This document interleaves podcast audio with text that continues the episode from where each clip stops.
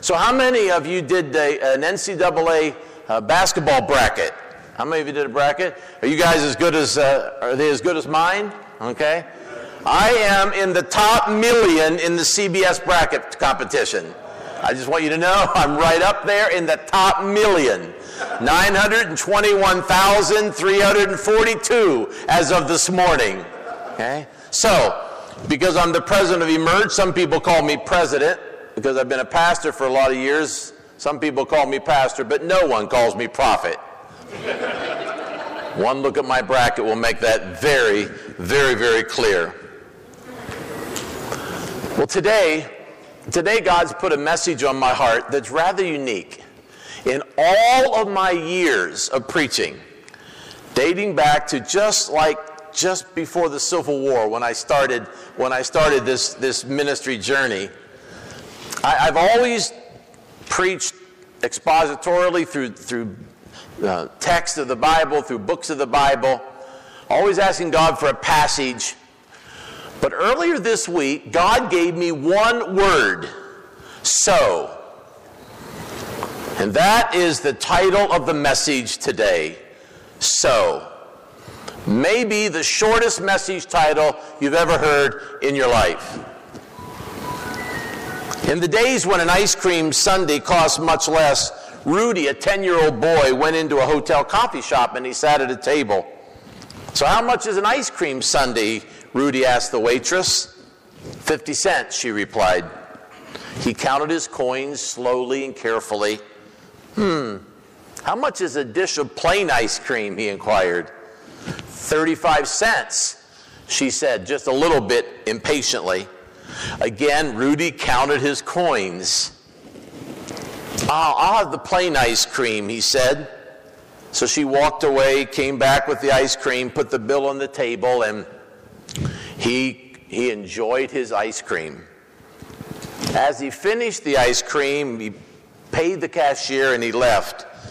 And as the waitress was wiping down the table, she swallowed hard at what she saw. There, stacked neatly beside the empty dish, were 2 nickels and 5 pennies, a 42% tip. The boy could have afforded the chocolate sundae, but he took something less in order to bless the waitress.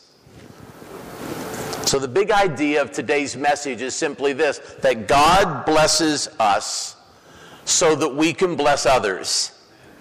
He intends that the blessings He gives us are shared with others. So if you have your copy of the inspired, inerrant, infallible Word of God, would you turn, please, to 2 Corinthians chapter 1. 2 Corinthians chapter 1. And through the morning, we're going to look at 3 different passages of scriptures, each that has this word, so. Again, this was such an odd way for me to develop this message because it's very different than what I've done in the past. But I know that this is what God has for us this morning. This is the message He has. I want to encourage you to have a pen or pencil in hand, piece of paper where you write down a note or two of what the Holy Spirit may say to you through this message. So Paul, in writing to the Corinthian church, a church that he loved, a church that he had invested considerable time in, a church that he had planted, he writes them in his second letter and says, "Praise be to the God and Father of our Lord Jesus Christ, the Father of compassion and the God of all comfort, who comforts us in all our troubles so that we can comfort those in any trouble with the comfort we ourselves have received of God." When our son was stillborn, God comforted us. I still remember the day we stood in the cemetery there in Athens, Ohio, as a young couple, with our hearts torn, our emotions in shambles, because the little boy we had been praying for for all those many months was born dead. And God comforted us. When I was 33, my father died, my pastor. That day he was to leave for India. Our family had gone together and given money to build a church in his honor in India. And he was going over there with my brother-in-law to dedicate that church building. And that morning, after having run his few miles and done his exercises and eaten breakfast, he had an aneurysm, and Mom came downstairs. There he was on the floor. He was gone. Suitcase packed, his Bible and sermons all ready to preach in India were there. That was a very difficult and painful time for us. He was not only my dad, he was my pastor. He was my counselor. He had been there the very early years of my ministry and was always there with a word of encouragement and a prayer. Some of you have felt the pain of losing a parent whom you deeply, deeply loved. God comforted us. When my mom died in a flaming fire, not far from her Newcastle home, driving down the interstate, car caught on fire, and Mom was trapped in that car. And when she died, it was so unexpected as well. And again, God comforted us and my sister Marilyn and my brother Jim. He comforts us. But his comfort of us is not the goal in itself. That's not just why he comforts us for our sake, but he also comforts us. He also comforts us so that we can be there to comfort others. You see, whatever God does for us and in us, he desires to do through us. See, we're not simply a recipient of God's grace, but a participant and ultimately a conduit of his grace. See, if we live our lives simply to be recipients, if we live our lives simply to receive, then frankly, we lose much of the joy of life, and we become like the Dead Sea in Israel. Dead because it has no outlet. Dead because water comes in, but no way to escape other than evaporate. And so we call it the Dead Sea. And so many of us, unfortunately, go through seasons in our lives where we're just content to be recipients. And what God is calling us to do is not just to be a recipient of God's grace, but a participant of his grace and a conduit of his grace as well. See, God helps us so that we can help others. He's not called us just to be on the receiving end with a cruise ship mentality. Now, I love cruises. Debbie and I have done a number of them in our lives, and they are fun. You get on board, you get your room, and boy, it's great after that. All the food you can eat, and you can tell I've been on a few cruises. All the food you can eat, and just it's all there. You get up at 6 o'clock in the morning and eat breakfast, and you can eat all day, and then you can go to a midnight buffet if you choose. I never made it quite that long at night. But just a cruise is really great. But unfortunately, the church is not designed by God to be a cruise ship. We're a battleship. And this video explains it very, very well.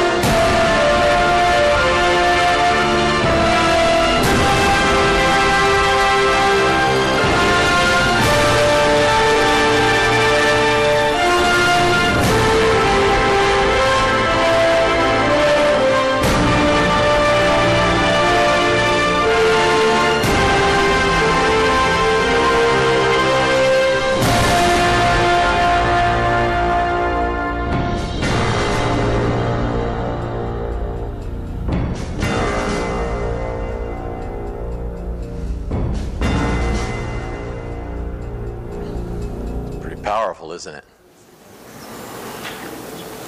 See, God pours into us so that he can pour through us. He comforts us so we can comfort others. He helps us so that we can help others. The painful circumstances and situations that you have gone through and are going through, not only is God healing you for you, but he's healing you for others. So that through the power of the Holy Spirit, that the same grace that God has extended to you, he will extend to others through you. So your pain isn't wasted. All that you have been through, all the terrible situations that you've suffered, all the abuse, all of the disappointment, God is committed to using us to be a blessing to others. Some of you have met my wife's mother, Audrey, a wonderful woman of God, a lady whose life has touched the lives of so many other people. She grew up in a very poor home in Lincoln Park, Michigan. Her dad was a compulsive gambler. Because of his gambling addiction, the family had very, very little money. He made good money. He was a union truck driver. In those early days, in the 30s and 40s, he made a very, very good living. But all of it was gone as he would spend the weekends at the horse track there in Detroit. So consequently, Debbie's mom and her siblings lived a very impoverished life, moving from place to place, from apartment to apartment, just trying to make ends meet. It was very, very tough for Audrey and for the Minnick family. But in the grace of God, they moved next door to the Farrell family. The Farrells owned a trucking company and eventually hired her father to drive truck for them. But it was more than just giving him a job. They reached out to them and shared the love of Christ. They had an old Model A car, and they invited Audrey and her siblings and mom to attend church with them on Sunday morning. And those were long before the days of seatbelts or any regulations. She would literally sit on Mr. Farrell's lap as he was driving the Model A to church. They really didn't have any extra room in their car for their neighbor family, but they made room because they understood the word sow. They understood that God helped them so they could help others. And so they reached out with God's love, took them to Sunday school, took them to Sunday night church, took them on Wednesday night. Every time the church doors were open, the Minnick family was in church because the Farrell family understood that they were on a battleship, not a cruise ship. They understood that this family needed Christ and that they could share Christ in a way that could change their lives. And it was during one of those Sunday school times when the Sunday school teacher, who also understood the word sow, who could have rather been in a class with others but chose to teach a class of children, in order to pour into them the love of Christ, ask if there was anyone that would like Jesus to become their very best friend. And because the family moved around a lot, Audrey didn't have a lot of friends because just about the time she'd make friends, they would move to another school, another place. And she raised her hand that Sunday morning as an 8-year-old girl and said, "I want Jesus to be my very best friend." Today, she's 82 years old. She and her husband had 3 children, my wife being the oldest. All of them are serving the Lord. All of them love Jesus. All of her grandchildren love Jesus. And now the next generation is coming along, as you heard a few moments ago. But it all happened. It happened because a family thought thought more of others than they did themselves. They were willing to be inconvenienced. They understood that it's not about being on a cruise ship and being entertained and about having all of our needs met, that what we're involved with in the kingdom of God is a battleship, because people's lives are at stake. Their eternal souls are hanging in the balance. And God has given to us the privilege and the ministry of reconciliation, so that we are able to share with others the good news of Jesus Christ in such a way that they too can come to know the Lord. How many of you in this room would lift your hand and say, I am a follower of Christ today because someone, a family member or a friend, shared the love of Jesus Christ with me? Would you lift your hand? Okay. Almost every one of us in this room. There are those who from time to time will tune into a television broadcast and they'll meet the Lord without having any prior understanding of the Lord. But 80 to 85% of everybody who comes to Christ does so because somebody shared the love of Jesus with them. God helps us so we can help others. The second truth that I want to unpack for a few moments is this, that God places us in strategic places so we can make a difference. This is very clearly shared in Genesis chapter 50, verse 20, a familiar verse of Scripture for those of us who study God's Word. After all that had happened to Jacob and his family, after all that had happened to Joseph, when at the age of 17 his brothers decided to get rid of him. They were jealous of him because of the love that his father was showing him. And so they sold him for some silver and sent him off to Egypt, where he became a slave and then a prisoner. He went from the pit to a prison and ended up in a palace as the prime minister of Egypt, second in command. And God used him in a remarkable way to provide food for his family during this extended season of famine. And after their father had passed away, they were really concerned that he now was going to seek retribution, that he would get back at them for what they had done to him. But he had long ago forgiven them. And he said to them, you intended to harm me. But God intended it for good. He brought me to this position so I could save the lives of many people. I love that, because it tells me that God places us in strategic places. In our workplace.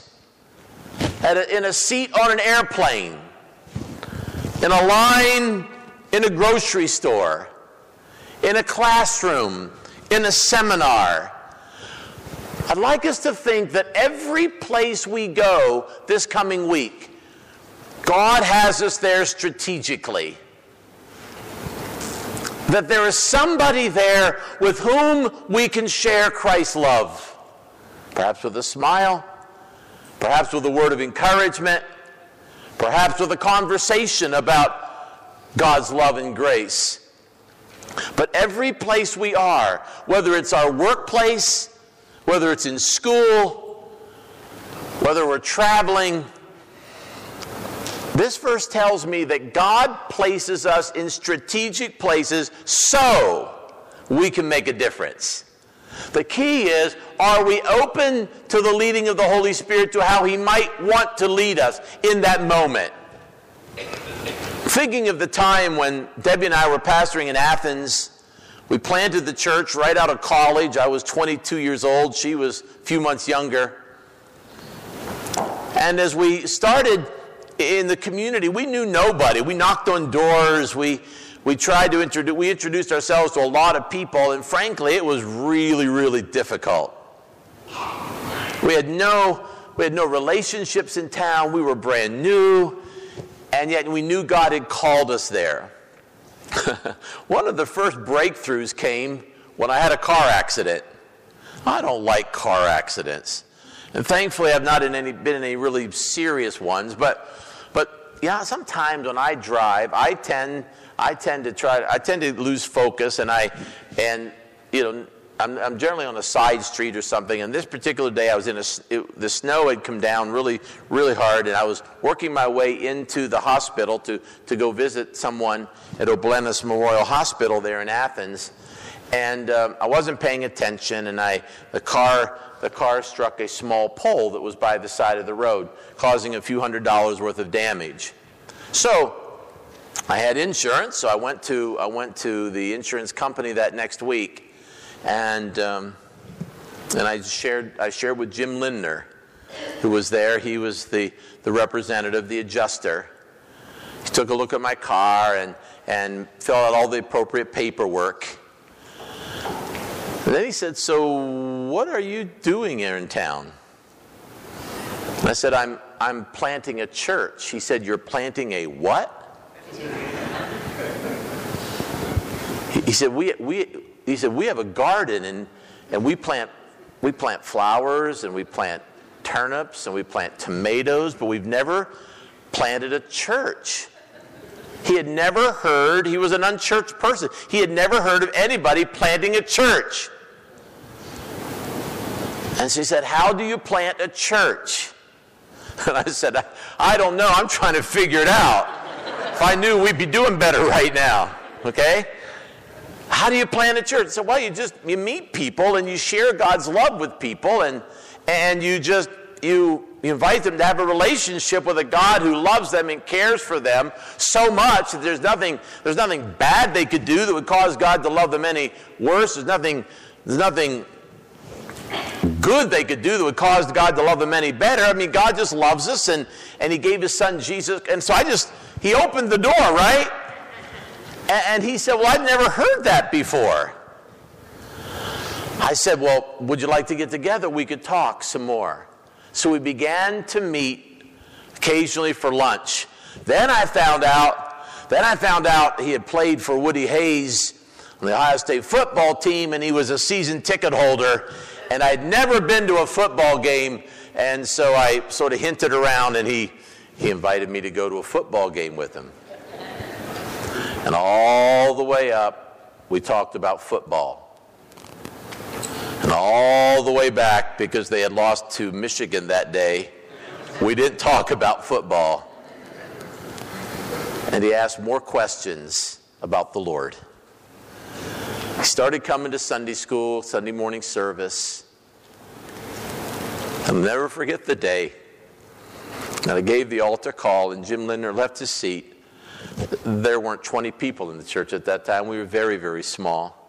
And he came forward, and I met him at the altar, and he gave his life to Jesus Christ. He asked Christ to be the leader of his life, to forgive him of his sin. And Jesus began to change Jim. Now, more than 30 years later, Jim and his family all love Jesus. The entire family loves Jesus. They've gone from being completely unchurched to now being saved, loving Christ, being filled with God's Spirit, being a leader in the church. Because God places us in strategic places so we can make a difference. I want to encourage us with this thought. As Christ followers, we are never off duty. Okay? As Christ followers, we are never off duty. Turn to your neighbor and say, "We're never off duty." Okay? We're never off duty. See, be a fireman, be a policeman, you're on duty, then you're off duty. No matter what our job is, most of us have some time when we're not on duty. But as Christ followers, we are never off duty because we never, ever know. We never know when God is going to bring somebody into our life for us to be a conduit of His grace, to be a bridge that will help them to walk across to find the love of Jesus Christ. I'm not happy that I had that car accident. It cost me a few $100s. But I'm very happy that God, in his own way, strategically placed me in front of Jim Lindner, a man who up to that point had no personal relationship with Christ, no church background. But today, he and his children and his grandchildren are all followers of Jesus Christ because God places us in strategic places so we can make a difference. Isn't that cool?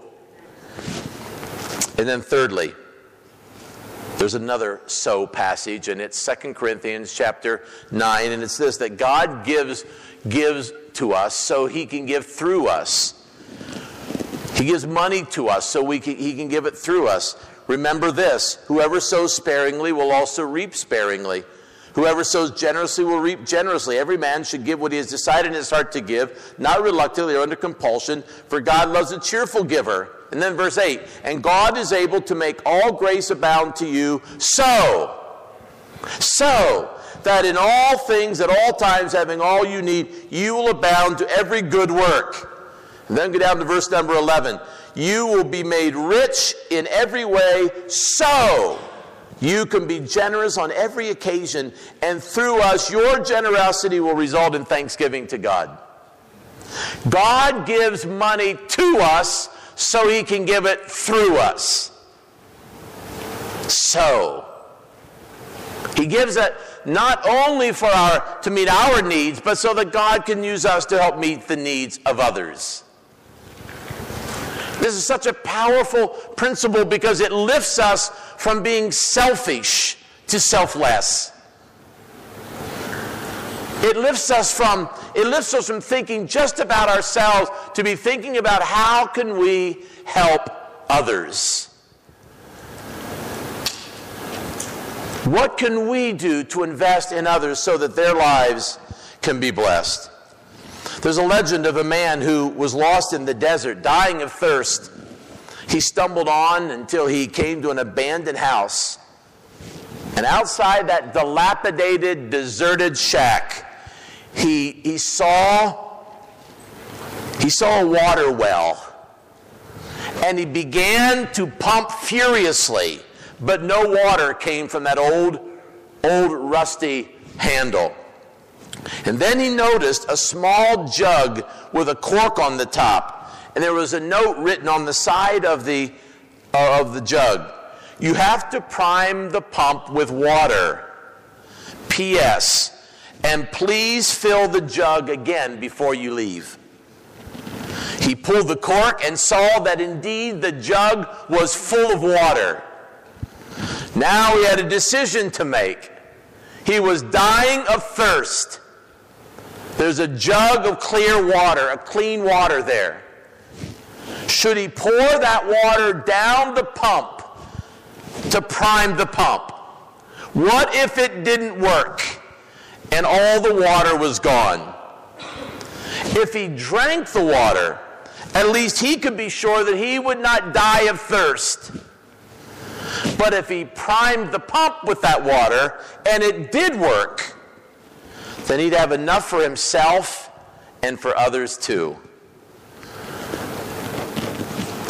What would you have done? You're dying of thirst. The jug of water is there. There's no one else around that you can see. Would you drink the water? Or would you pour it down the pump to prime it so that more water will come out for you and those behind you? That's a pretty powerful question. He chose to follow the instructions on the jug. After pouring the entire jug of water down the rusty old pump and furiously pumping up and down, water gushed out. He drank until he could drink no more. And then he filled the jug again, corked it, and added his own words beneath the instruction. He wrote, "Believe me, it really works. You have to give it all away before you can get anything back." Believe me, it really works. You have to give it all away before you get anything back. So how can we bless others? Especially with Easter just 3 weeks away. Our team has been thinking about this for the last few weeks, and I'd like you, if you would please, to open your bulletin and pull out this multicolored card that says Community Easter Egg Hunt. Okay? If you don't have one of these cards, would you lift your hand, and our ushers, Daryl and others, will see that you have one. Is there anyone that didn't get a bulletin when you came in?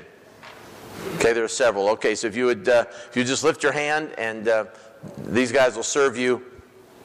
Here's the deal. We are going to do an outreach on Saturday before Easter.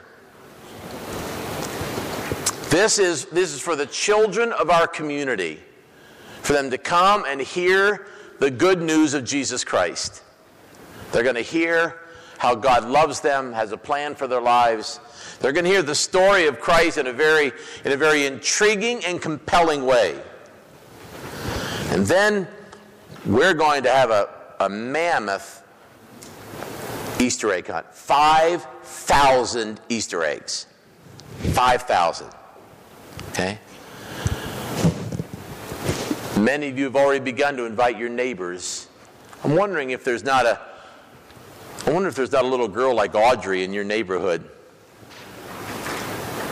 Wondering if there's not a family like the Minnick family in your neighborhood that you could say, hey, why don't you come? We're doing a fun thing at church. Bring them to the Easter egg hunt where we'll have a ton of fun and learn a lot about Jesus Christ. In order to make this happen, we need all of us to participate. And here's what I'd like you to do this morning for those of you that are part of the Celebration family and are going to be here on that Easter weekend. I'm going to invite you to join one of four teams: the greeting team, the egg team. I don't think you get to egg anybody. I don't think that's quite it. But you get to help fill all the eggs, make sure all the eggs are filled with the appropriate stuff, and then distribute them. The food team, that's helped to make the final preparations for the for whatever the healthy food is that they're serving the kids that day. And then the cleanup team. Okay? And Rich has so graciously volunteered or been volunteered by his wife, the leader of this, to serve as the cleanup team leader. I'm going to invite you this morning to say, I will help with making this outreach possible. Why are we doing it? Because there are children and families who need to hear the love of Jesus Christ. And this is just one way. It's not all the way, but it's one way that we can do. Just as you've done in the past with Royal Family Kids Camp, and as you've done when you built the beautiful playground out here, ways to reach out into the community. It's like you do when we have days we serve food to those that need food. Here is an opportunity for us to make a difference in the lives of children. Now, most of us, I was just thinking about this earlier, that most of the Farrell family, in fact, Mom and Dad Farrell, didn't live long enough to see the fruit of their labor. They didn't live long enough to see Audrey and Art have 3 children and then all these grandchildren, now great-grandchildren who love Jesus. Today, the day that Audrey Clay's first great-grandson accepted Jesus, that was a pretty powerful day in our family. The Farrells didn't live long enough to see that, but they planted the seed. And that's what I'm asking us to do here as a church. Would you join Debbie and me? We're going to be here. We're going to be probably on the cleanup team because I'm not much good with food. I may be on the greeting and the cleanup team. But we're going to be here because we believe in what God has called Celebration Church to do and to be a light in this neighborhood on North Hill. I'm going to invite you this morning to join with me in filling this out. And if you're able to help with Kids Church on Easter Sunday, we're going to have a lot more kids because we're going to be inviting them back from Saturday to Sunday. And we've got some mechanisms in place that we believe we're going to cause a lot of them to come back. We're going to have a great day on Easter Sunday. But this is all hands on deck. This is battleship. This isn't cruise ship. Okay? So I'm going to invite you to fill this out and then just put it back in the, what do we call that? Information desk, the Welcome Center, as you're leaving this morning. And then one of the team leaders will call you and connect with you so you know exactly what the next steps are. So, God helps us so we can help others. God places us in strategic places so we can make a difference. God gives us money so He can give it through us. It's not the amount. He gives to each of us different amounts. Some of us it's dollars, some of it's hundreds, some of it's, for some of us it may be thousands, for some more. It's not the amount. It's the fact that whatever God gives us, we have the opportunity to give it away. I'm going to invite you to prayerfully consider the action step. I always close our messages with an action step and or with an opportunity for you to give an action step. And here it is. So what action step will you take this week so that through the presence and power of the Holy Spirit you can be a blessing to someone? So here's the deal. As if you would come with your team, Grace. Here's the deal. If we listen to this message but don't do anything about it specifically, I'm not sure it's been all that helpful. The scriptures teach us to not just be hearers of the word, but what? Not just hearers, but doers of the word. So I want to encourage you. Perhaps the action step is I'm going to be involved in helping make this celebration on Saturday before Easter a huge success. I'm going to invite, I've got some kids that live in the neighborhood, maybe in some apartment complexes not far away. Maybe you have a niece, a nephew, and you say, oh, but they live 20 miles away, and I'd have to go pick them up. Yeah? Yeah? How many grandparents go pick up their grandkids and take them to a soccer game, to a basketball game, never think a thing about it? But here's an opportunity for us to invest in their lives. So as Grace, the team, sing, I give myself away, I'd like us to think about how we might give ourselves away so that God can use us. Let's listen.